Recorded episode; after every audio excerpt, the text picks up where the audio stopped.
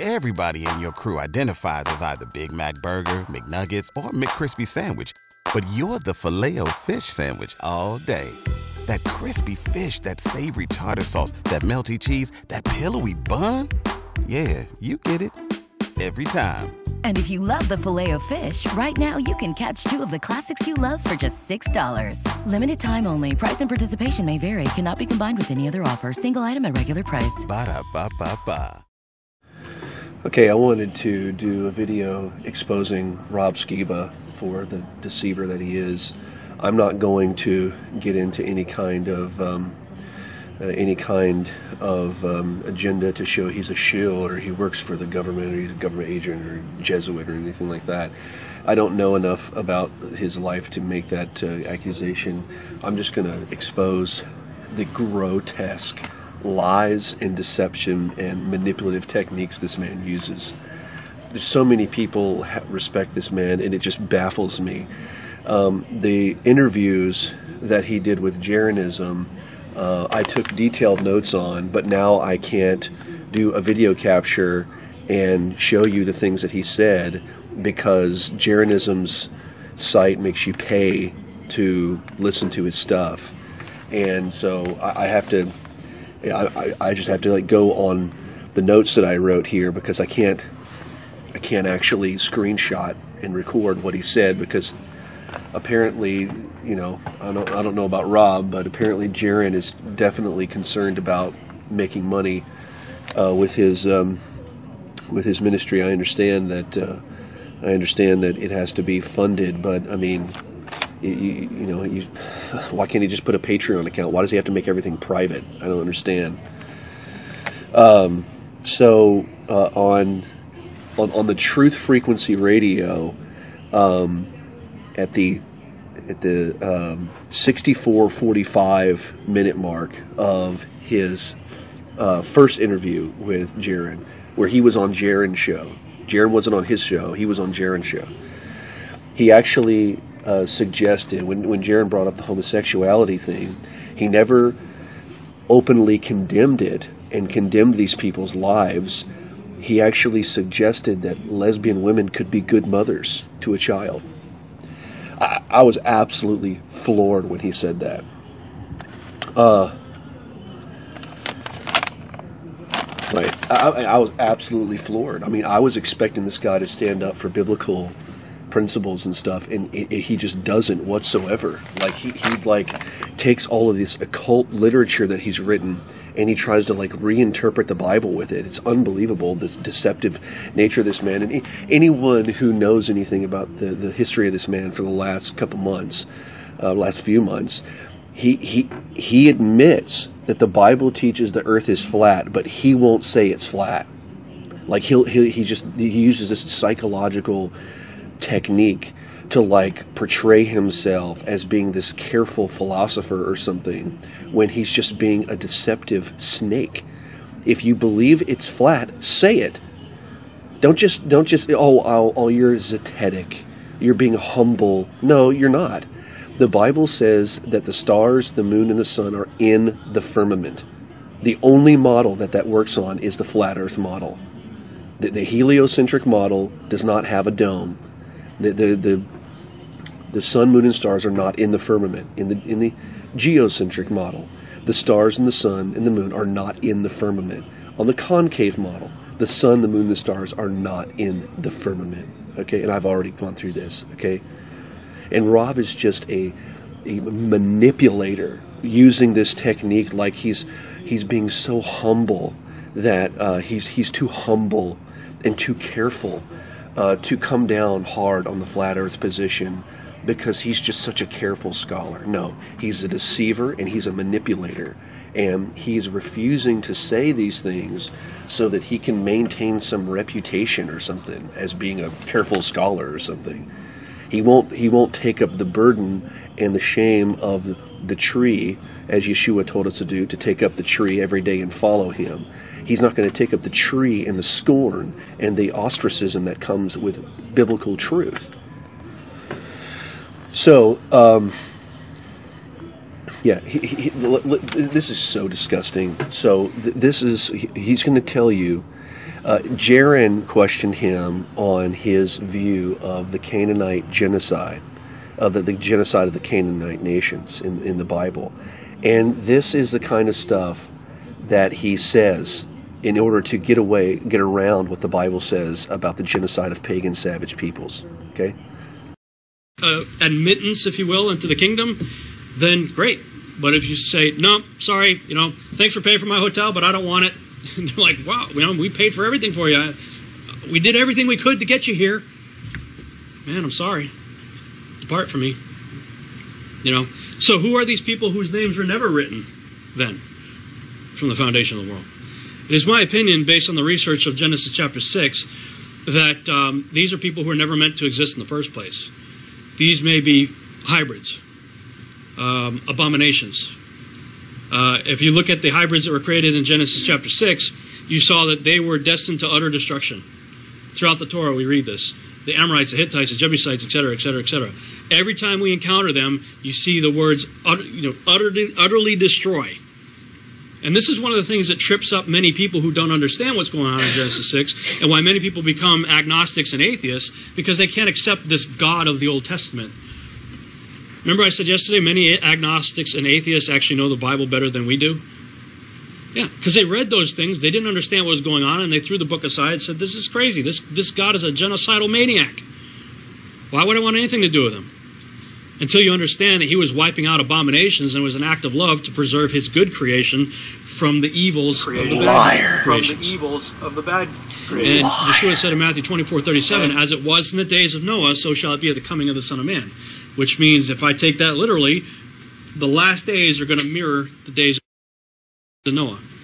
And if you keep reading, like in Luke, uh, I believe it's 21, where he's talking, he says, Except those days be shortened, no flesh would be saved something's going to happen and it's going to be really bad to the point where God's going to have to wipe the whole world out again, this time with fire, because of a repeat of what happened in Genesis chapter 6. Unbelievable lies and deception. Folks, does the Bible tell us that the reason why Jehovah Elohim destroyed the people before the flood was because of some kind of hybridization? Is that what it says? No. Genesis chapter 6. Now it came about when man began to multiply on the face of the land, and daughters were born to them, that the sons of Elohim saw that the daughters of men were beautiful, and they took wives for themselves, whomever they choose. Then Jehovah said, My spirit shall not strive with man forever, because he also is flesh. Nevertheless, his days shall be one hundred and twenty years. The Nephilim were on the earth in those days, and also afterward, when the sons of God came into the daughters of man. Okay? Notice it says the Nephilim were on the earth in those days, and also afterward, when the sons of God came into the daughters of men and they bore children to them. Okay? The, the, the sons of Elohim mating with the daughters of men does not bring into existence the Nephilim the Nephilim existed, and then afterward, the sons of Elohim came into the daughters of men. Okay, I want you to know what, why these men say these things. They say these things so they can avoid, these men, oh, well, I'll say this. The, this theology was created by members of Masonic organizations and under Jesuit influence to fragment up the Protestant British people, the Western Protestant British people, uh, to fragment them and weaken them so that they could take over our nations. That's the point of the Counter Reformation. That's the point of it. I mean, you could read the Jesuit oath, and it tells you what they are supposed to do. They're supposed to infiltrate among Protestant sects and to divide them up with all of these strange doctrines. Okay? What he's doing here, he's this this this serpent seed crap that he's that he's pushing is a part of the dispensational premillennial system. And dispensational premillennialism isn't simply an eschatological system. It's a system that operates on a certain soteriology it is a way to reject Calvinism, the Reformed understanding of the gospel, which I believe utterly. I have examined thousands. I have examined more arguments against Calvinism than any human, any Protestant ever, ever. I wrote an 800 page book where I go through uh, going through all systematic theology, all the arguments against Calvinism. Okay, I have examined every last criticism you guys believe if you're an Arminian or Pelagian or this dispensational stuff. I know I know the way you people think better than you do. Okay, and these this system of theology was created to fragment and weaken the British Protestant people okay because what what he's doing here with this theology he's not only trying to attack uh, uh, postmillennialism which is the foundation of western protestant british power okay this is a political movement oh, to weaken our power because the mission and uh, the, the missionary age was the basis of colonialism uh, a mission a missionary would go to a certain savage land would uh, evangelize the people, build them hospitals, build them schools, and a platform for colonialism was created. And what we have seen uh, in the last 150 years is this systematic attack on the power of British colonialism, uh, British and American colonialism, because British and American colonialism is based on British Protestant Calvinist postmillennialism. Okay? The theology that he's setting up here is a way to attack, in a warlike manner, the hegemony of British postmillennial Calvinism. Okay? That's what he's doing. And he is attacking this this this system, this serpent seed doctrine is a way to attack the Calvinist understanding of total depravity. Oh, you see, God's judgments are not on sin, they're on bad genetics. Genesis 6 5, then Yahovah saw that the wickedness of man was great on the earth. Not his alien genetics, the wickedness of man, and that the every intent of the thoughts of his heart was only evil continually. You see? You see what he's doing with this doctrine? What he's doing is he's trying, oh, it's not your fault. It's not man's fault, his wicked heart. No. No, it's it's this alien genetic hybrid hybridization. That was the problem. Okay, what does that do? That buttresses a Pelagian anthropology and a Pelagian soteriology. That's what he's doing. He doesn't want to have to come to terms with the fact that man is a sinful being in nature, not that his body or his physical composition is something evil, but that um, uh, at his uh, at his birth, from his in, in inception, uh, his heart is inclined toward the dark side, and uh, it is only through grace of God and discipline and study of the Scripture. Uh, and prayer and faith in um, Yehovah Elohim that a man can overcome these things. Okay, and and what what what is needed when you have this totally depraved understanding of, of man is a need for a gracious covenant, is a need for a Messiah to die for us and to shed his blood for our sins to propitiate the wrath of the Father. As a guilt offering, according to uh, as a guilt offering, according to Isaiah 53, that Yeshua was our guilt offering. And uh, Deuteronomy chapter 18 uh, does not say that because of the bad genetics of the people, that uh, the genocide of the Canaanite nations was required. Deuteronomy 18 makes very clear. Let's start in verse number 9. When you enter the land which Jehovah your God gives you, you shall not learn to imitate the detestable things of those nations. There shall not be found among you anyone who makes his son or his daughter pass through the fire, one who uses divination, one who practices witchcraft, or one who interprets omens or a sorcerer, or one who casts a spell or a medium or a spiritist, or one who calls up the dead for whoever does these things is detestable to Yahovah.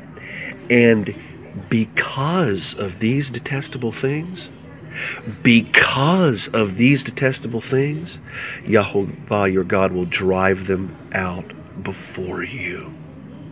Notice he says nothing.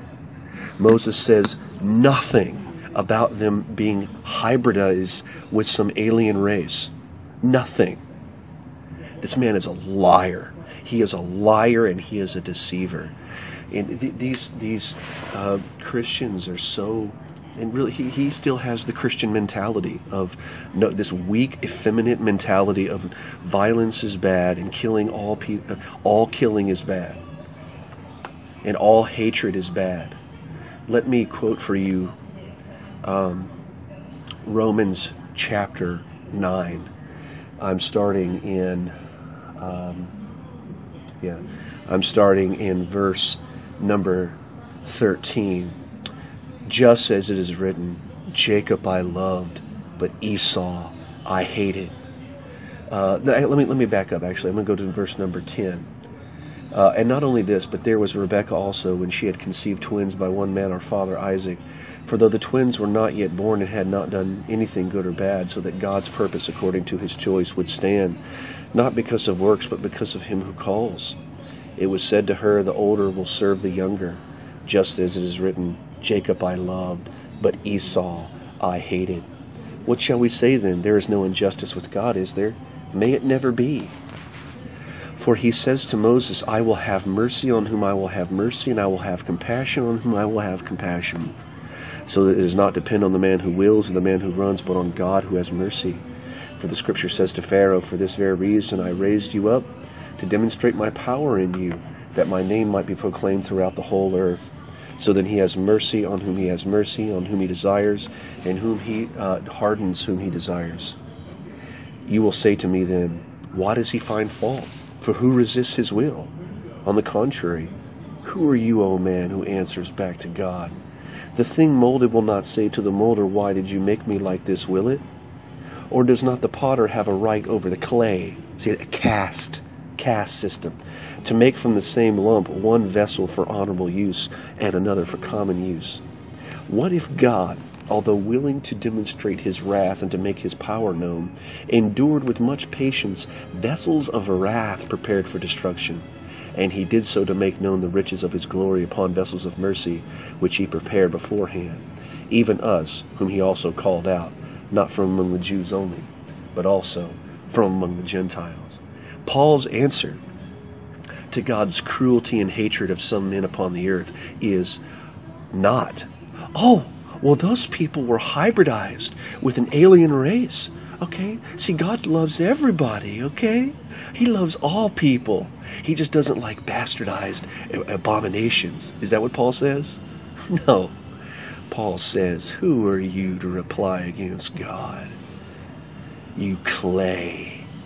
You clay. Who, how dare you raise your tongue against all, the Almighty? How dare you? That's his response. Is that is that Rob Skiba's response? When people bring this up about the about the Canaanite conquest, how dare you question question the judgments of God? Yahovah judged those people as pagan savages and worthy of death, and that's exactly what they received. Now shut your filthy mouth. Is that what he's no. No, that's what that's what he needs to say. But what does he say? He and he thinks he's being humble. You see the, the the arrogance and insolence of the Christian ideas of love. Oh no, no, no. You see, God's wrong. The Bible's wrong about what it says about the judgment of God. Okay, what really happened is uh, you need to read my book, Babylon Rising. Okay, because that's where the real answer is given. God didn't judge these people for the wickedness of their hearts and their lives. No, he judged a hybridized abomination because of its bad genetics. Its hybridized genetics. Filthy liar. Come, and when he cometh, he must continue a short space. And the beast that was and is not, even he is the eighth, and is of the seven, and goeth into perdition. There's a ton of detail given in those few verses right there. So let's just go with the text here. It says we got five have fallen, one is, and one is yet to come. Okay. First thing we need to address again is that the word that was used there is kings. The word, Greek word is basileus. Strong's Concordance number 935 defined as a king, a ruler, an emperor. John did not use the closely related word basileia, Strong's Concordance number 932, which means king, kingship, sovereignty, rule over kingdom, etc. So all these teachers are out there saying it's seven it's seven kingdoms. That's not what the text says in English nor in Greek. Utterly stupid, folks. This people are so ignorant. Um, this is from uh, Francis Turretin's um, Seventh Disputation, whether it can be proved that the Pope is the Antichrist. This is uh, section number 43, uh, point uh, number uh, 3. Because what are described mystically in scriptures as beasts are not literal single individuals, but rather single states of bestial men. We see this principle exemplified by the four beasts of Daniel 7. The four beasts are four kingdoms, and he knows this. These premillennial guys, they admit this. The beasts are not literal eh, single beasts, they represent kingdoms. A. Assyrian, which is represented by the lion. B. Persian by the bear. C. Macedonian by the leopard. And D. Roman by the terrible beast. In like manner, the ram represents the kings of the Medes and Persians. Uh, the he goat, kings of the Greeks. Number four, the seventh, uh, the seven heads of the seven-headed beast are not seven individual rulers of the Roman state, but the equivalent number of governments or special forms of the regime which would control the state.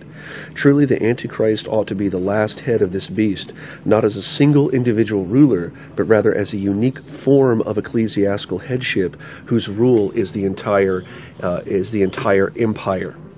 Um, I mean, I could go on and on. I, have already discussed this as well. I mean, folks, what he's doing is, in order to make it a literal person, what he's doing is, is he's taking the Jesuit position that the Roman papacy cannot be the Antichrist. See, that the, the Protestant position is that the Antichrist isn't just one guy, one individual person. He's a he's a legacy, an office beginning with the time of the apostles and ending with the second coming of Yeshua. That's the Protestant historicist understanding that claim that the Pope was the Antichrist. If you take it as one single individual, it's not the papacy. You see what he's doing? He's, he's defending Jesuit dispensational premillennial theology. This, this futurist crap he's teaching, folks, this was created by the Jesuits.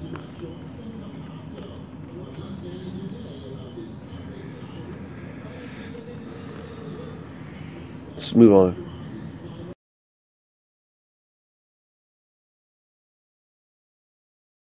So I would take number five as interchangeable with either of those two guys as possibilities. Alexander the Great, of course, is in the canonized text of the 66 book canon.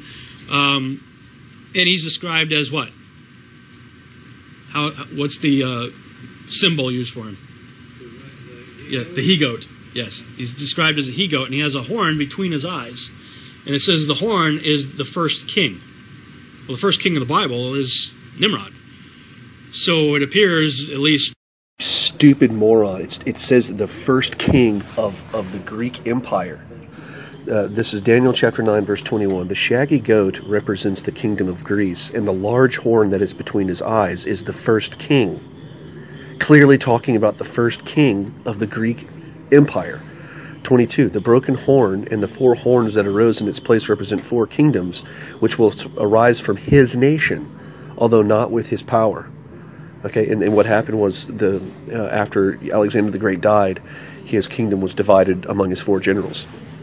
This man is totally incompetent. Reigned for a short period of time, and he's done. Um, I think people who lived during World War II, during the reign of Hitler, probably, I, I would think the most eschatology teachers at that time were probably looking at this guy saying, ah, We're here. Um, I know that if I was living in those days and knowing what was going on, I, I would have been having my eye on him for sure. So, really, really, because because he was mad that his country. He's talking about Hitler, and he thinks that he thinks that people living at that time could have um, properly said that Hitler was the Antichrist. So Hitler's the Antichrist because he's defending his country from going into massive poverty under the Treaty of Versailles, people starving to death.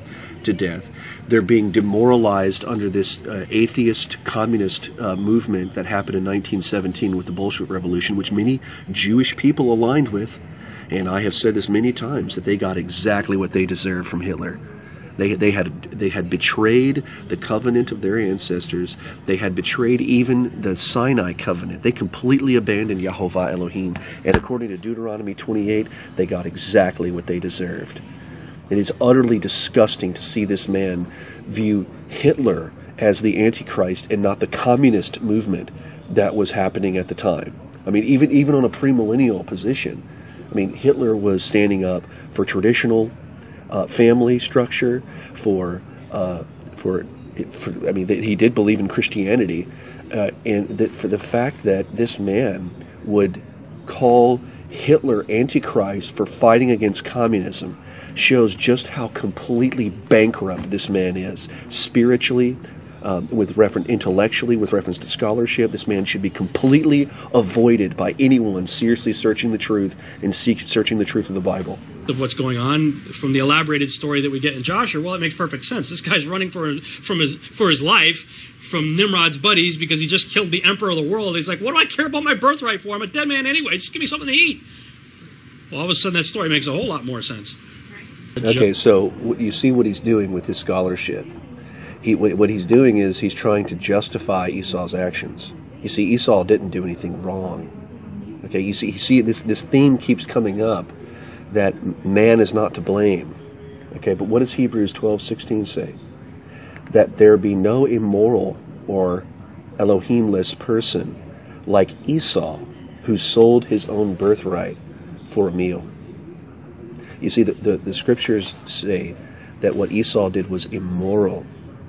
Okay, that's the thing that these people, these these Ebionites, they just these Ebionite premillennialists, they they just they can't face this idea that human nature is fallen, according to the Calvinist understanding of the Bible. It's part of their theology. They will, they have to avoid total depravity because they have to maintain that Pelagian soteriology. So just just those few points, we we clearly see this man is a liberal philosopher. He is in the congregation, whether or not he's an agent or not, I'm not going to say. This man, his ministry, is this, is built on the same quicksand that the Christianity that has been dominant in previous generations to us uh, has been erected upon. Okay, it, it is a weak, effeminate, liberalized, communist uh, interpretation. It's not really an interpretation of the Bible. It's just a reject, complete rejection of the Bible altogether. This man should be ashamed of himself. He is an, he, his whole ministry is just an utter lie. It's built on lies, lies, and more lies. And you know, if he continues to do it, I'll continue exposing him.